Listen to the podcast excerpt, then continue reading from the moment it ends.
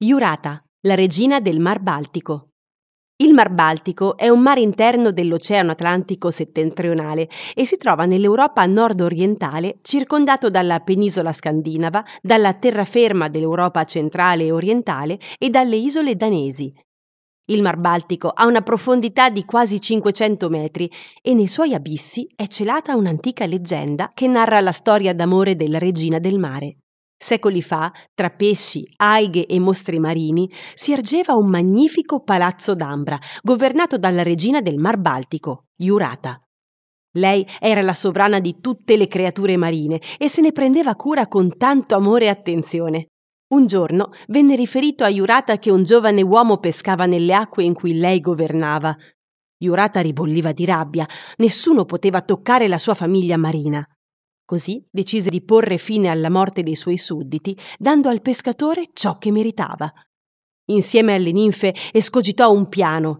Avrebbero dovuto incantare il pescatore con il proprio canto, per attirarlo in acque profonde e poi farlo annegare. Partirono in meravigliose barche d'ambra e il loro canto raggiunse il giovane pescatore intento a srotolare le sue reti. Quando lui alzò lo sguardo, accadde qualcosa di straordinario. Gli occhi di Jurata e del giovane pescatore si incrociarono e si innamorarono perdutamente l'uno dell'altro. Dopo il primo incontro si incontrarono in riva al mare ogni sera. Purtroppo la loro felicità non ebbe lunga vita.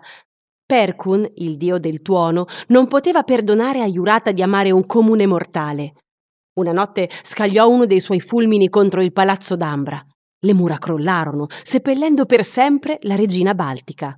La vendetta di Perkun raggiunse anche il pescatore che annegò negli abissi e lì, incatenato alla roccia, soffre ancora oggi.